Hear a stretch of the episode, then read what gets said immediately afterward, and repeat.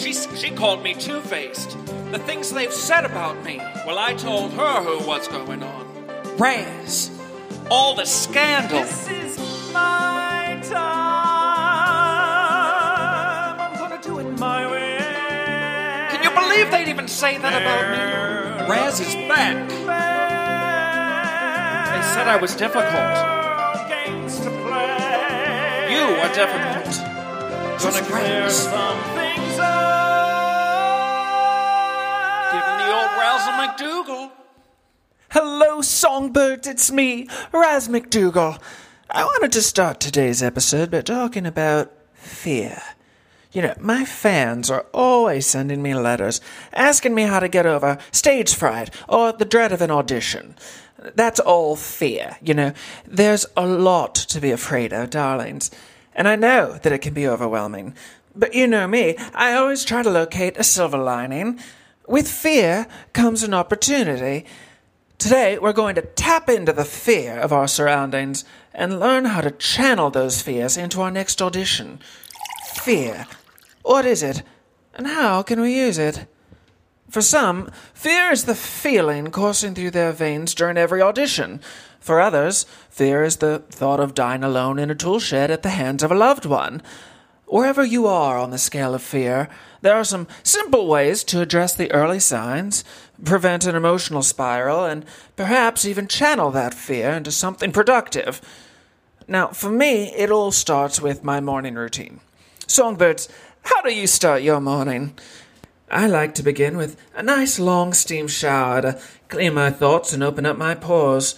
I follow that with a concoction of lotions, paste, serums, and salves to keep my complexion aglow. I select a kimono and stumble into the kitchenette, where I make myself a cup of mint tea. I do some vocal warm ups and sing a song or three to see where my voice is sitting.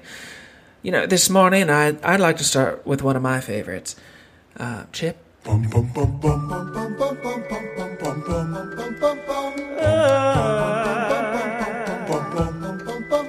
Mr. Sandman, bring me a dream. Make him the cutest that I've ever seen. Give him two lips like roses and clover. Then tell him that his lonesome nights are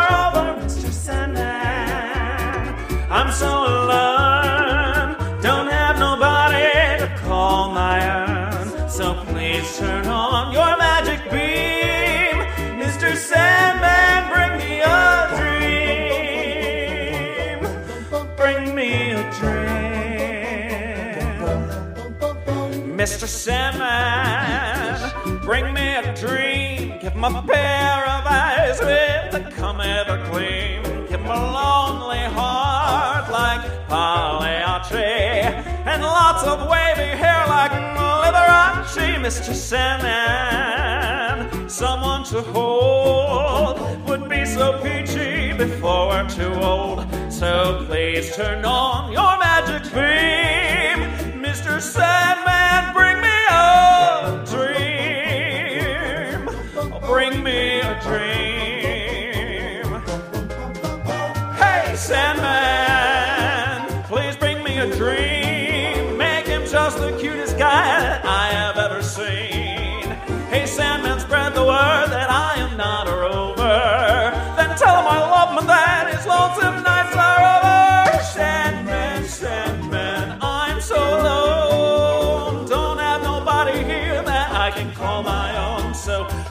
please, please, why don't you turn on your magic beam? Mr. Sandman, bring me. Oh, please, please, please, Mr. Sandman,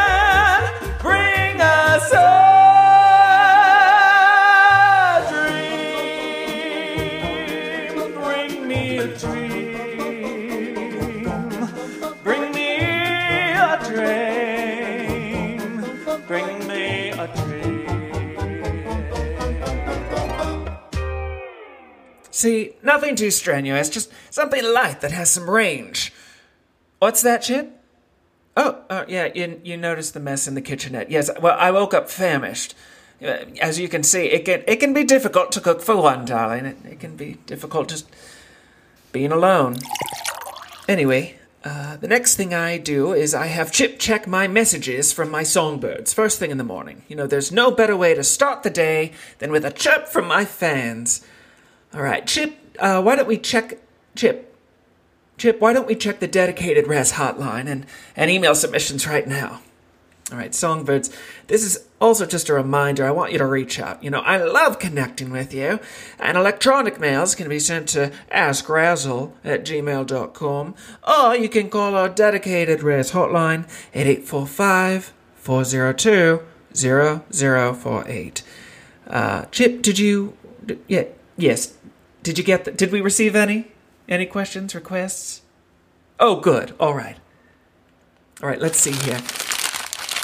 Dear Razzle, my name is Michael Jepson, and I've been a longtime fan and love the new podcast.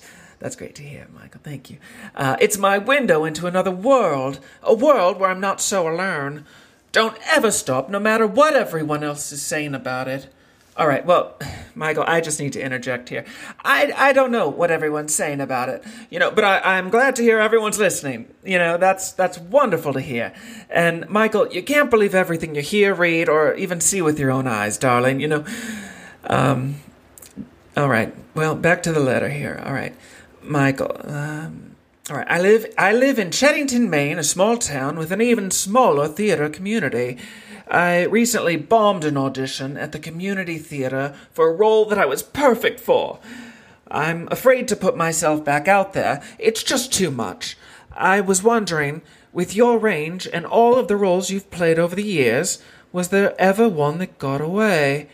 A role that you were passed up for that you really wanted, that you thought you really deserved? Keep singing, Michael. Well, my dear, sweet, sweet Michael, I'd like to start by saying that I'm actually. I'm quite familiar with Cheddington, Maine, and its surrounding areas. Uh, years ago, Herbie booked me to perform the big halftime show for the Stop, Drop, and Log Roll competition in Maine, and I was able to familiarize myself with its uh, more remote and grim towns. Uh, but I'm so happy that you chose my music as your beacon of cultural and artistic musings. That is a wonderful question, Michael, and I understand your fear of not wanting to audition again. You know, it's completely understandable. After rejection, after rejection, after rejection. You know, has there ever been a role that got away? Well, one that I really thought I deserved. Of course, darling, there's dozens of roles I was born to play that I didn't book. Unfortunately, that's just part of the biz, kid. But, uh, you know, there was. There was one that stands out, and it still stings to this day a bit. Um, in the early 70s, I, I was working a lot of odd jobs to pay the bills. You know, I was struggling and young and dumb and beautiful and desperate. And I, I did some things that I might not have been proud of, but I, I did what I needed to do to stay alive on the streets of New York City. You know, one evening, I'm I'm working a late shift at the donut hole on Avenue B when this man comes in. You know, he starts he starts drilling me with all these questions. You know, what's my name? Where am I from? What do I do? How many jobs do I have? What jobs are they? And I thought, I'm either gonna end up dead in this guy's trunk at the bottom of a lagoon somewhere, or this man saw something in me. He saw me. Well, I I decided to open up to this man, you know, to share my story. He focused on my life in the city, you know, the jobs I had to do to get by, to scrape by, using nature's credit card to pay the rent, to pay for groceries, well, to pay for everything, really. Remember, songbirds, I was young and dumb and beautiful and desperate. Well, I told him all of it, you know, all the things I had to do. This man, he was he was jotting everything down in a little notebook, every detail.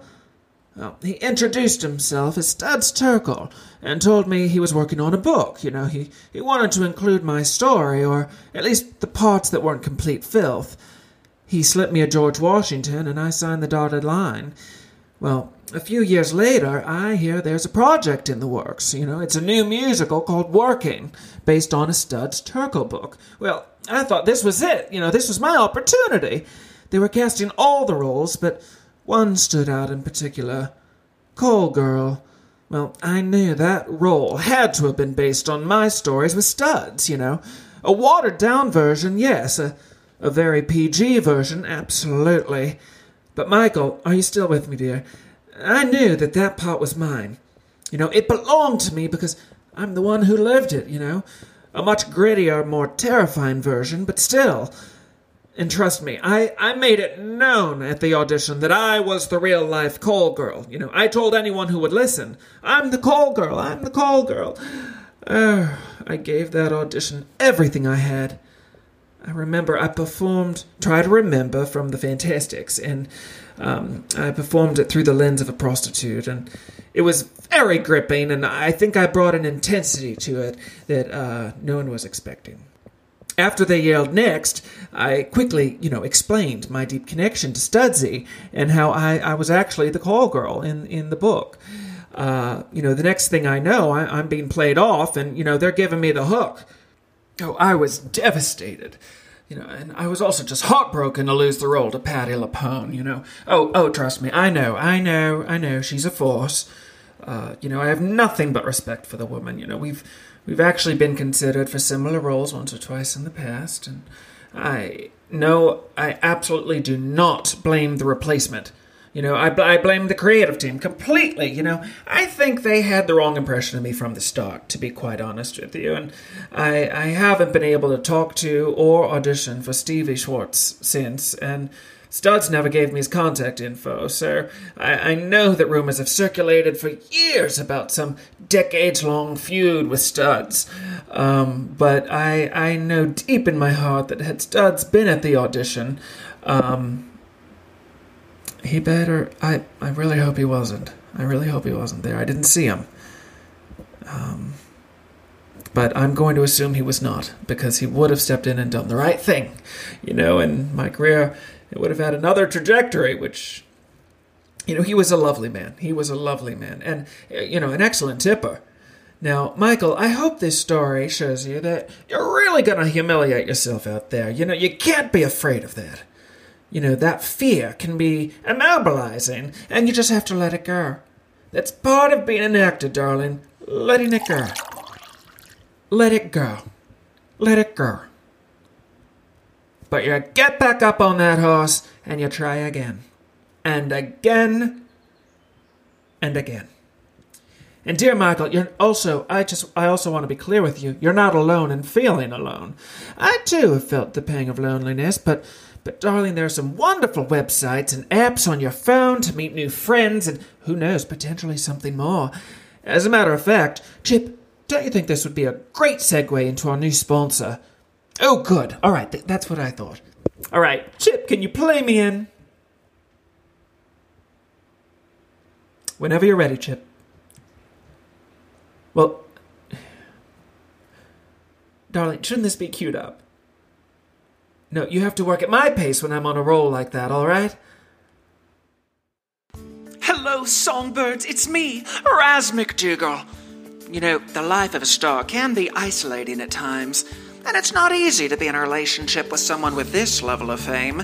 It's no secret that my love life has been a tumultuous one, but it's not easy to find someone that can manage the highs and lows, this turbulent roller coaster of emotions that is this thing called my life with dignity and grace, at least in the public eye. Well, I was beginning to lose hope. That's when my dear friend Vivian Montgomery told me to buck up and give online dating a try. Well, I know what you're thinking, songbirds, but I've tried them already. Fish in a barrel, slim pickings, last resort. But then I heard about Withered Grape, a dating service for the mature wine lover. Looking for someone who knows the difference between a prickly Pinot and a crisp Chardonnay? At Withered Grape, they strive to make dating as approachable as some of your favorite wines. The secret? An aged approach with improved flavor. Looking for someone as beefy as a Cabernet Sauvignon? Or how about as someone as racy as your favorite Rioja? Like a fine wine, dating can be complex, full of unexpected undertones of a variety of flavors. Withered Grape creates beautifully balanced blends that are sure to improve with age. But how does it all work? This is going way over my head. Well, songbirds, I hear you. But not to worry. Withered Grape does all the work for you. You receive a What's My Blend quiz in the mail. That's right, the mail, on real paper. Well, who has time for all of the electronics, all of the gadgets and gizmos, all of the forgotten passwords, and embarrassing security questions to prove you are who you are? I'm me. The real question is, who are you? And how do I get back into my damn account? No, Withered Grape knows its connoisseurs.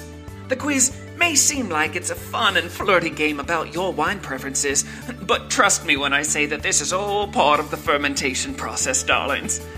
The quiz is sent off to the grape harvesters, who sort through the applicants to make sure that each grape is age worthy. All of Withered Grape's berries have been aged for at least six decades. You won't find a tart grape in this bunch. Relationship vintners are then assigned to create perfect, balanced pairings. No grape wants to be upstage, and that's when the real science kicks in. After a blend has been produced, you'll get a call on your landline asking for your availability to meet at a local winery or dive bar, depending on your exact location. And that's it. You show up and you meet your perfect blend. Withered Grape believes in their process so much that they've given me a free pairing. That's right, songbirds. I took the quiz myself. And good news, I've already gotten a call informing me that they've created the perfect blend.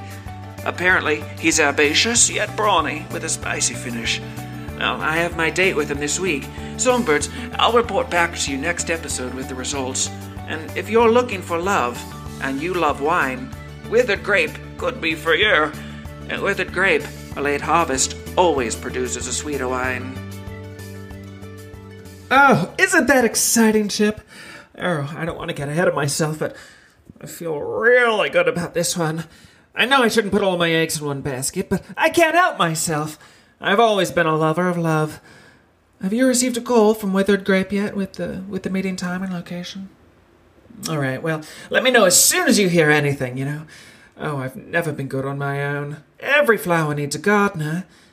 When I'm alone, my mind starts to drift, and I start to remember. Chip! Oh, that startled me! Oh, please see who's at the door, dear Jesus. Oh, my. What is that? Oh, How mysterious. Chip, ca- can you tell me what it is? Is there a card? Oh, it's quite a large black box. Oh, Chip. Yes, re- yes, can you please retrieve my scissors from the credenza? The credenza. Yes, yes, that table over there. All right, let's see. Ah, the card. There it is. There is a card. All right. Oh. From a long-time admirer. There's no name, Chip. How cryptic. That's all it says. Well, let's open it up now. It's clematis. A bouquet of climbing purple clematis. What, what a lovely gift. I... Chip, please give these a fresh cut and put them in water right away. These wilt very quickly, darling. I know from personal experience. Clematis has always been one of my favorite flowers, but not many people know that. I was always surrounded by it as a child. Most of you know that I was found as an infant at the doorstep of Our Lady of Eternal Flame, a convent located in Dry Husk, Indiana. A nun by the name of Sister Mary Huffstetter found me in a mahogany chest with a tattered blanket and an assortment of locally sourced meats and cheeses. Sister Mary made it her mission to bring me into the fold, you know, to, to raise me as her own. I was there for sixteen years, and I was always getting into trouble. It was never the right fit. I always felt caged, like an animal. I knew that there was something bigger, something better for me outside of the nunnery walls. Those walls that were covered in purple clematis. The nuns meant well, and, and they did raise me, and they kept me fed. I, I think they always thought I'd stay forever, becoming one of them. But secretly, I had developed a romance with a young man named Biff Blankenbecker. Well, Biff was the son of a handyman who used to service Our Lady of Eternal Flame. With it being such an old building, there was always work to be done. Well, Biff was a year older than I was. He would always catch my eye as he was clearing gutters or mowing the grass around the convent. One day he passed me a note telling me to meet him in the cemetery located on the side of the property. We started meeting there regularly. We would talk about our dreams, our life, our love for each other. We met in that cemetery for months before we finally hatched a plan to escape those clematis covered walls. He stole his father's truck one night and drove over to our normal meeting place. He used a flashlight to signal me over from the convent. I didn't have much to pack, just a few personal belongings and the mahogany chest that I arrived in at the convent. The same mahogany chest that I use to this day as my costume chest. We blew out of town and never thought about looking back. I did leave a note for Sister Mary Hofstadter, though. She was always so kind to me, always treated me like I was her own. Biff and I traveled on those dusty roads toward our new life in Hollywood. It had always been my dream to be a star. My voice went unappreciated at the convent. The nuns would always remind me, time and time again, of our vow of silence. But I had something in me that needed to be heard. Biff, on the other hand, well, he didn't dream much. He always thought small while I was looking at the big picture. I knew where we were going and I knew how we were going to get there. I had the dream. Biff had the escape vehicle. Those first few months in Hollywood were the hardest. Biff did odd jobs around town, falling back on his handyman skill set, you know, painting homes and repairing furniture, mowing lawns. I was focused on being noticed, you know. Every day I went to the MGM lots hoping to be seen. Well, one day, I overheard a woman say that craft services had an opening and they needed someone immediately. Well, they were looking for someone uh, to clear the trash off sets and to hand out toothpicks to the actors after lunch. Um, you know, well, I don't know what came over me, but I just called out to the woman and, and I told her how much experience I had with trash and toothpicks. And you know what she did? She laughed. She smiled at me and saw something. Well, after a brief pause, she said, All right, kid, you're in. Well, I couldn't believe it. I somehow managed a job on the MGM lot. You know, here I was, a big step closer to my dream. But it didn't pay much, and Biff and I were arguing more and more. He was unhappy because I was working all the time and he didn't know anyone. He couldn't handle it, and I could tell he loved me, but we barely knew each other. All those nights in the cemetery, those were make believe. This was real life. He wanted me to quit the job, to go back on the road. I told him that he was talking crazy. I'd worked too hard, gotten too close to call it quits now. I was here for good. Well, the next morning, Biff was gone. He left a note saying tumbleweeds needed to tumble and that he'd always love me. Well, I never heard from him again, you know. I haven't thought about him in decades. Look at that, a little unexpected waltz down memory lane. Uh, all right, Chip, do, do you have any more requests or questions for my songbirds? Oh, wonderful. All right, let's see here. All right. Bernadette Lawson writes us from Wellington, Connecticut. Dear Reyes, I'm feeling isolated and I'm having trouble keeping myself busy. I feel like I'm going a bit stir crazy. Do you have any advice on creative ways to pass the time? Longtime fan, Bernadette. Well, my dear Bernadette, isolation can be a celebration, a celebration of oneself. You know, let's start by making yourself some tea so that you can sit down with your thoughts. You know, take out a pad of paper, make a list of things you'd like to get accomplished for the day. That always helps me put things in order. Start with an easy win, something requiring very little exertion. Perhaps it's reorganizing the pantry, or even finishing that puzzle that's been scattered on your dining table for weeks. I believe that a streamlined living space will make you feel more accomplished and more productive. That may mean going through your belongings to decide what to keep and what to donate. You know, there's a wonderful organizational book by a Chadwick Boseef called What's It All For? Severing Your Emotions from Your Belongings and Loved Ones. Um, I found it to be particularly enlightening. You know, Chadwick has a, a very utilitarian approach to personal objects and relationships. M- mostly that they're dead weight. Um, you have to you have to be a bit selective when it comes to his advice. Otherwise, you might end up alone in some bunker somewhere. Um, you know, Chadwick analyzes each each object and relationship by asking himself one question: Could this be a burden? I'll agree. It's it's a bit cutthroat, and he is a bit of a lone wolf. But I was able to clear out some of my deadwood. I know that. Seven large shopping bags, as a matter of fact. What's that, Chip? Oh well, yes, yes. There's still work to be done. Yes. Well, I haven't gotten. Uh, yes, I haven't gotten to uh, to your work area yet. I haven't been there. Yes, it is a bit crowded over there. Well, you could also you could tidy up a bit yourself, darling. No, no, no, no. Those boxes can't be moved. Nope, those are my playbills uh, and a few stolen props from select sets. Yes, yes. As long as you can, can you still see me over that pile? No. Uh, yes, we need to have a clear sight line, dear. Yes. Well, Bernadette, I hope that this was helpful. You know, Sister Mary Hofstadter always told me that idle hands are the devil's playthings. My advice is keep yourself busy. If you're a singer, perhaps this is a great opportunity to go over your audition repertoire. It's always a good idea to keep your songs fresh. You know, I go over my set list almost daily. You know, I look for opportunities to improve. Best of luck, Bernadette. Keep singing, my little songbird. Chip, how many more do we have?